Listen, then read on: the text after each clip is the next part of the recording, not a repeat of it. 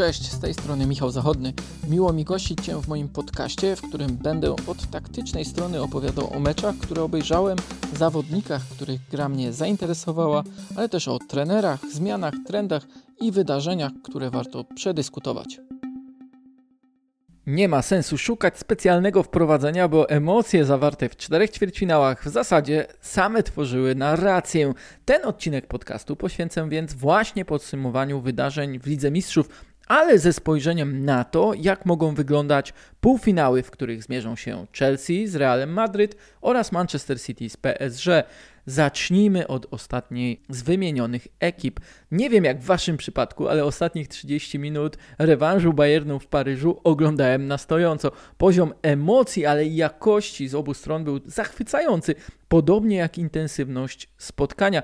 To rewanżowe spotkanie nie miało może takiej liczby sytuacji bramkowych jak to pierwsze w Monachium, ale pod względem wykorzystania potencjału indywidualnego uważam, że był to jeden z najlepszych, jeśli nie najlepszy mecz w ostatnich latach w Lidze Mistrzów. Patrząc na taktyczną stronę starcia Paryża z Bayernem, widzę przede wszystkim kluczową rolę indywidualności. Dla gospodarzy najważniejsze było to, by jeszcze częściej przy piłce był Neymar. To logiczne nie tylko ze względu na to, jak groźny jest w driblingu, ale też przez to, że był łącznikiem z Kylianem Mbappé.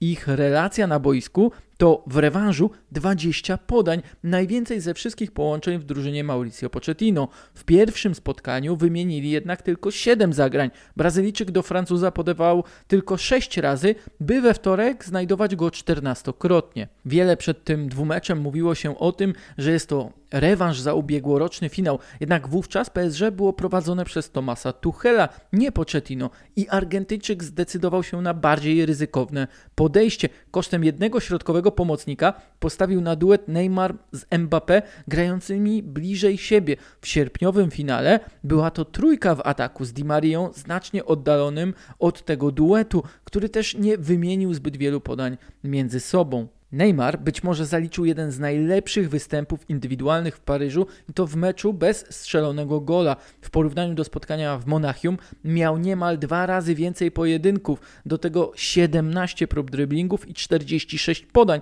czyli też o 1 trzecią więcej niż w pierwszym spotkaniu. W przypadku Brazylijczyka różnica w skupieniu się na atakowaniu była znacząca. W tym pierwszym spotkaniu miał więcej prób odbiorów niż dryblingów w drugim proporcje były kompletnie odwrócone. Z 42 pojedynków tylko 4 miały miejsce w defensywie z perspektywy Pochettino to też było ryzyko, bo przecież musiał zdawać sobie sprawę z tego, ile może go kosztować otwarcie tego spotkania. Oczywiście po wyniku z pierwszego meczu bardziej mu się to kalkulowało i też wiedział, że Bayern również pójdzie na całość. Dlatego tak dobrze się to oglądało. Każdy z trenerów uwierzył nie tyle w system, ile w jakość jednostek, które mogą wykonać ambitny plan. Przecież Paryż, spodziewając się wysokiego pressingu Bayernu, mógł szukać dłuższych zagrań, którymi od obrony by go omijał, zwłaszcza takich za linią obrony gości.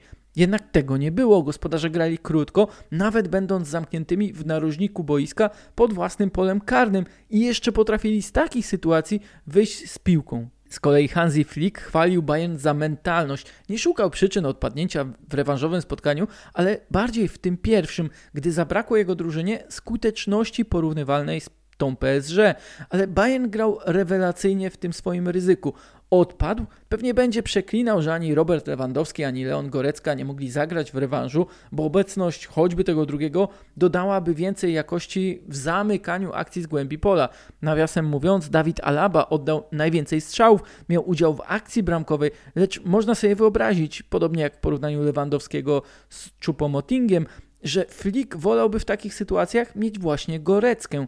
Nawet na zmianę, gdy zdecydował się wpuścić Jamala Musialę, któremu zabrakło fizyczności, by jeszcze nawiązać rywalizację i odcisnąć swoje piętno na spotkaniu, które było toczone na takim poziomie. Nie chciałem jednak mówić o Bayernie w kontekście nieobecności, zwłaszcza, że nawet tak osłabiony, pozbawiony liderów zespół dalej grał według pomysłu Flika, wysokim pressingiem, agresywnie i zdecydowanie. Dość powiedzieć, że 65 prób odbiorów Bayernu to najwyższy wynik w tym sezonie Ligi Mistrzów. Najwyższy również jeśli chodzi o mecze Monachijczyków w ostatnich czterech latach. Patrząc na pressing, wydawałoby się, że kluczowe statystyki indywidualne w tym względzie będą należały do zawodników z ofensywnych formacji. Nic z tych rzeczy. Oni byli od doskoku, zmuszenia do błędu, zebrania drugiej piłki. Dla Bayernu najważniejsze starcia o odbiór piłki zaczynały się jednak w momentach, gdy Paryż przechodził do ataków, dlatego najwyższe wyniki mieli Joshua Kimmich, który ubezpieczał środkowych obrońców oraz Lucas Hernandez i Jerome Boateng.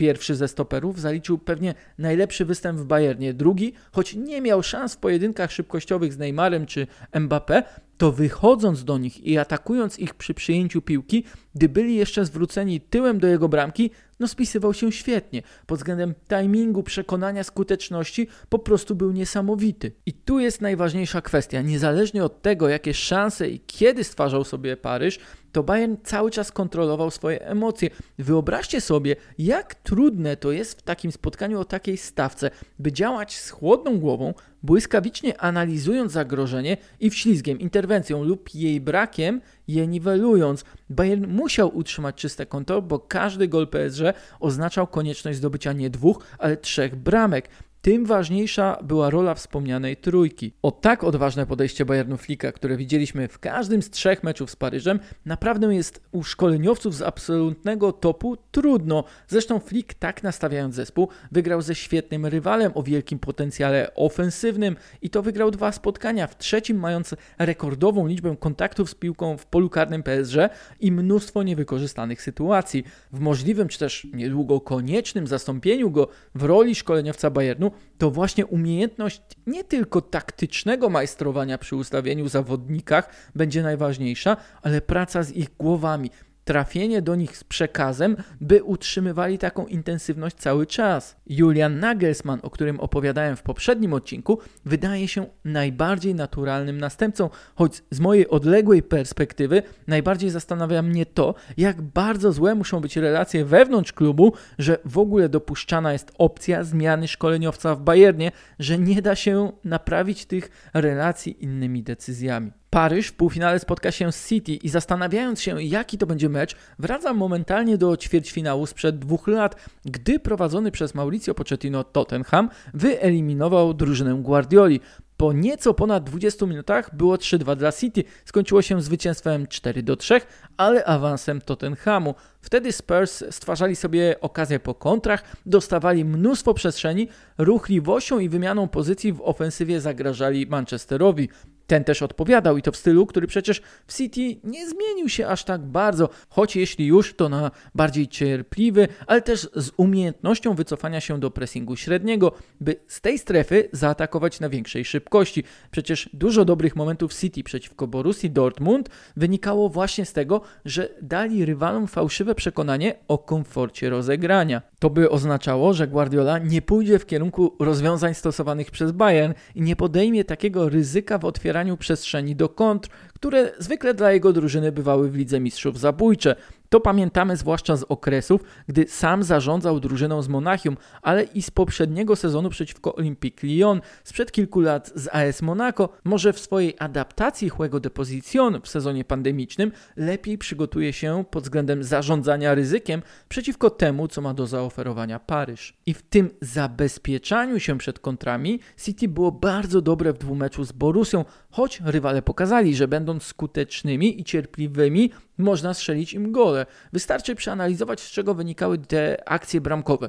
Dwukrotnie John Stones pozwolił Erlingowi Holandowi zagrać przodem do bramki City. W Manchesterze oznaczało to doskonałe podanie prostopadłe do Marco Roysa, w Dortmundzie zamieszanie we własnym polu karnym po długim podaniu i gol Bellinghama. Tymczasem tacy napastnicy jak Neymar czy Mbappé niemal zawsze szukają sytuacji, by zwrócić się przodem do ataku, a nie grać z obrońcą na plecach to zależy nie tylko od Stonesa czy Diasa, ale też całej drugiej linii, która musi być aktywna w asekuracji. Może częściej tam schodzić będą boczni obrońcy, co jest jednym ze sposobów City na zapobieganie kontrom. Dlatego w tym starciu widzę szansę na bardziej widowiskowe mecze. Paryżanie też nie są tak potężni w obronie, a Foden, Sterling i Mares wydają się być w wyższej formie niż Coman czy Sane. To też będzie fascynująca obserwacja tego, jak daleko Guardiola jest w stanie przepchnąć zespół bez myślenia o tym, że City przydałby się napastnik. W Dortmundzie ani na minutę nie wpuścił Gabriela Jezusa. W pierwszym spotkaniu dostał on nieco ponad pół godziny. W poprzedniej rundzie zagrał tylko na wyjeździe, a u siebie to Aguero rozegrał kwadrans. To nie sugeruje, by Brazylijczyk czy Argentyńczyk byli opcjami na spotkania w europejskich pucharach, a zwłaszcza na etap półfinałów, do którego City doszli głównie bez ich pomocy. Chelsea jest też ciekawym uzupełnieniem półfinalistów, bo przecież mowa o drużynie, która dopiero się stabilizuje pod wodzą nowego szkoleniowca. Po świetnym starcie u Tomasa Tuchela, który idealnie wbił się ze swoją filozofią i podejściem w bardzo młody, ale wymagający uporządkowania i nadania kierunku zespół, ostatnio zdarzyły się dwie porażki z West Bromwich Albion, i w rewanżu z FC Porto. Ta pierwsza, bardziej zaskakująca, pokazała dobitnie, że Chelsea potrzebuje do zwycięstw być zawsze przygotowaną na maksimum możliwości i koncentracji. Wtedy wyraźnie nie była. Grała jako pierwsza w ligowej kolejce po marcowej przerwie na mecze reprezentacji. Z kolei przegrana z Porto była efektem fantastycznego gola przeciwnika, gdy większość spotkania Londyńczycy mieli jednak pod kontrolą. Kontrola jest słowem kluczowym, gdy obserwuję Chelsea Tuchela. By ją uzyskać, Niemiec od początku wdrożył ustawienie z trójką środkowych obrońców. Znów ogromną rolę odgrywa Jorginho w środkowej strefie, a Szkoleniowiec umiejętnie dobiera także wahadłowych, zależnie od przeciwnika i sytuacji w meczu. Największą zagadką Chelsea pozostaje atak, którego składanie jest z wielu względów najtrudniejsze. Ma on napastników na różnym etapie kariery, o różnych profilach, do tego nie wszyscy znajdują się w takiej dyspozycji, która by go satysfakcjonowała, a jednak w ostatnim czasie podjął ważne decyzje o postawieniu mocniej na Christiana Pulisika, wypróbowaniu Kaja Havertza oraz podkreśleniu roli Masona Mounta. Ten ostatni błyskawicznie wyrasta na piłkarza europejskiego formatu, idealnie obrazując znaczenie uniwersalności w profilu ofensywnego zawodnika, nie tylko rozumianej jako różnorodność pozycji i ról, które Mount może wypełniać, ale też samych umiejętności. Spójrzcie, zestawiając go na FBref z atakującymi z czołowych pięciu lig Europy, widzimy, że znajduje się on w najlepszych 10% zawodników pod względem podań progresywnych, otrzymanych, prowadzeń piłki, kontaktów z nią, przechwytów i odbiorów, czy wreszcie udanych pressingów a uznając go po prostu za pomocnika, jeszcze bardziej wyróżnione są statystyki częstotliwości i efektywności w posiadaniu piłki, tworzenia przewagi dryblingiem, progresywnym wprowadzeniem piłki. Chelsea do pierwszego od 2014 roku półfinału Ligi Mistrzów przystąpi już po trzech miesiącach od zwolnienia Franka Lamparda dysproporcja między tamtym, zdezorganizowanym, naiwnym i też zależnym od przebłysku jednostek zespołem, porównaniu do drużyny, którą pozlepiał Tuchel według swojego pomysłu, no jest e, dosyć spora. Analizując ten okres Niemca, można wskazać jednoznaczne momenty przełomowe, które budowały ten nowy projekt. Pierwszym było przekonujące w stylu zwycięstwo z Tottenhamem, kolejnymi wygrane na Anfield z Liverpoolem i u siebie z Atletico Madryt reakcja po klęsce z West Bromwich i zwycięstwo Sporto tydzień temu było z perspektywy całości i reszty sezonu jeszcze ważniejsze. Tuchel po rewanżu podkreślał znaczenie pracy defensywnej, organizacji i cierpliwości jego zespołu, która była wymagana, by potwierdzić awans i która może być kluczowa w półfinale przeciwko Realowi Madryt. To może być takie starcie, które pokaże na ile skład określany przez Niemca jako młody poradzi sobie z tak doświadczoną ekipą? Czy ma w sobie więcej życia, elastyczności i elementów zaskoczenia, by sprawić Realowi więcej problemów niż Liverpool? Na pewno z perspektywy Tuchela ten dwumecz Madrytu z Liverpoolem daje doskonały przegląd wszystkich możliwości zespołu Zinedina Zidana. W pierwszym meczu widzieliśmy, co dzieje się, gdy Real dostaje swobodę, gdy jego pomocnicy wymieniają podania bez pressingu gdy nie kontroluje się Modricia, Krosa czy Casemiro, ani przestrzeni za plecami własnych środkowych obrońców. W rewanżu był to Real skupiony, ale też mający problem z wysokim pressingiem, który może być przy innej strukturze Chelsea, innym systemie, właściwym narzędziem do ustawienia tych początków, które były istotne dla Liverpoolu. Piłkarze Jurgena Kloppa zaczynali tak każdą z połów w meczu u siebie. Stwarzali sobie sytuację, ale zabrakło im konkretów, które już na poziomie ćwierćfinałów decydują o awansie. Na pewno też w Chelsea jest większa uniwersalność składu, o której wspomniałem, a więc możliwość dopasowania zawodników do konkretnego planu, co zresztą Tuchel już robił. To podoba mi się w nim najbardziej. Nie ma wyjściowej jedenastki, choć oczywiście są kluczowi piłkarze, których obecność wiele znaczy. Jednak kręgosłup umiejętnie obudowuje rotacjami, co przy odpowiednim prowadzeniu zespołu przez kolejne trzy mecze może sprawić, że to Zidane będzie zmuszony do zgadywania, a wraz z nim cały Real. To nigdy nie jest dla szkoleniowca komfortowa sytuacja, choć Chelsea trafia na drużynę z ogromnym doświadczeniem rywalizacji na takim poziomie, o taką stawkę z najważniejszymi piłkarzami, po których widać, że nawet pod presją i w trudnym momencie przekazują swój spokój innym. To mi się najbardziej w Realu podobało na Anfield. Obserwując zespół Zidana i słysząc reakcję bez sztucznego dopingu, nawet w chwilach po bardzo dobrych szansach Liverpoolu nie było paniki, krzyczenia, pretensji. Czasem wystarczało spojrzenie, a czasem kolejne rozegranie, które oczywiście Realowi wychodziło, omijało pressing, rozrzucało przeciwnika. W tym meczu odbyło się to z mniejszymi konkretami niż u siebie, ale to nie zmienia faktu, że umiejętność panowania nad emocjami będzie bardzo ważna.